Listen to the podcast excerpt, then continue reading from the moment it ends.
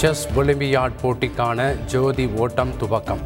டெல்லியில் வண்ணமயமான நிகழ்ச்சியில் துவக்கி வைத்தார் பிரதமர் மோடி.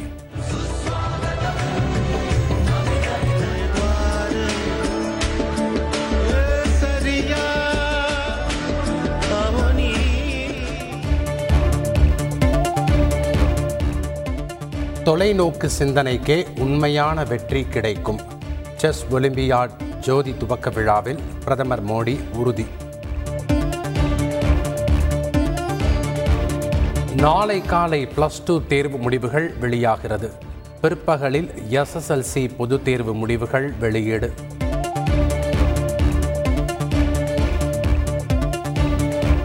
தமிழகத்தில் பொறியியல் படிப்பிற்கான ஆன்லைன் விண்ணப்ப பதிவு நாளை முதல் துவக்கம்.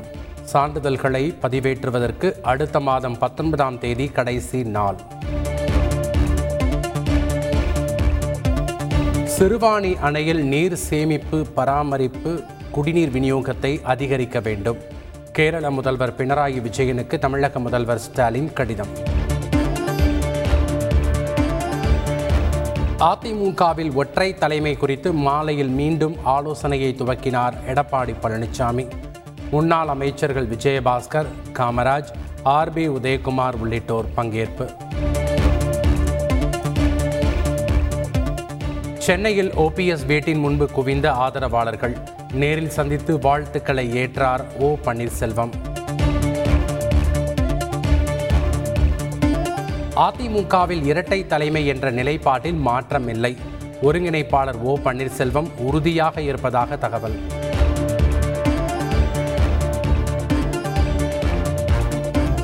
வேலூரில் ரியல் எஸ்டேட் அதிபர் உயிரிழந்த விவகாரத்தில் நியாயமான விசாரணை நடைபெறவில்லை என புதுச்சேரி காங்கிரஸ் எம்எல்ஏ குற்றச்சாட்டு. பிரேத பரிசோதனை அறிக்கைக்கு பின் நடவடிக்கை என எஸ்பி உறுதி.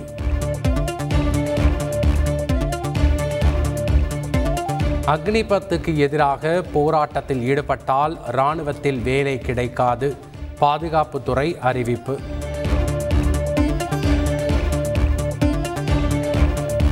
அக்னிபத் திட்டத்தின் கீழ் விமானப்படையில் சேர வருகிற இருபத்தி நான்காம் தேதி முதல் விண்ணப்பிக்கலாம்.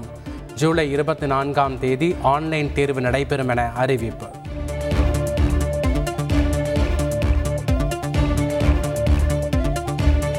செக்யூரிட்டி பணிக்கு அக்னி வீரர்களை எடுப்பதாக பாஜக பொதுச் செயலாளர் பேசியதால் சர்ச்சை. ராணுவ வீரர்களை அவமரியாதை செய்ய வேண்டாம் என டெல்லி முதல்வர் அரவிந்த் கெஜ்ரிவால் கண்டனம். பள்ளிகளில் போதைப் பொருளுக்கு எதிரான கண்காணிப்பு குழு அமைக்கப்படும். மத்திய போதைப் பொருள் தடுப்பு பிரிவு மண்டல இயக்குனர் தகவல்.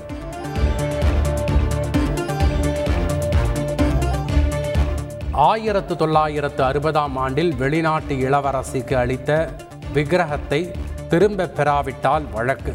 சிலை கடத்தல் தடுப்பு பிரிவு முன்னாள் ஐஜி பொன் மாணிக்கவேல் அறிவிப்பு.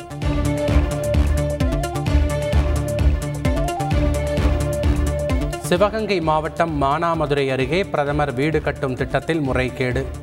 பிடிஓ உட்பட மூன்று பேர் மீது லஞ்ச ஒழிப்பு போலீசார் வழக்கு பதிவு.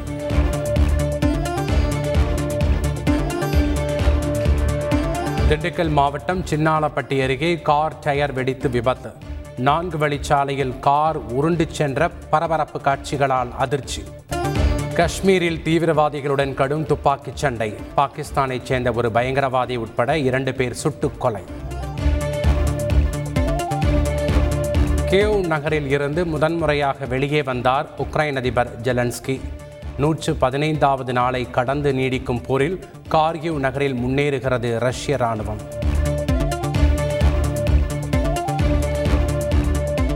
மூன்றாம் உலகப் போருக்கு தயாராகுமாறு பிரிட்டன் வீரர்களுக்கு உத்தரவு.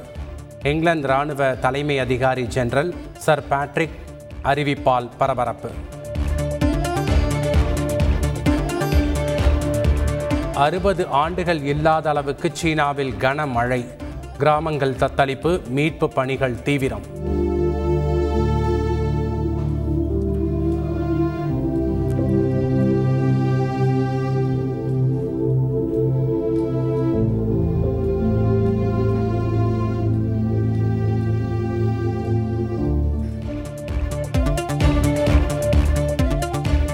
மழையால் ரத்தானது கடைசி டி டுவெண்டி கிரிக்கெட் போட்டி.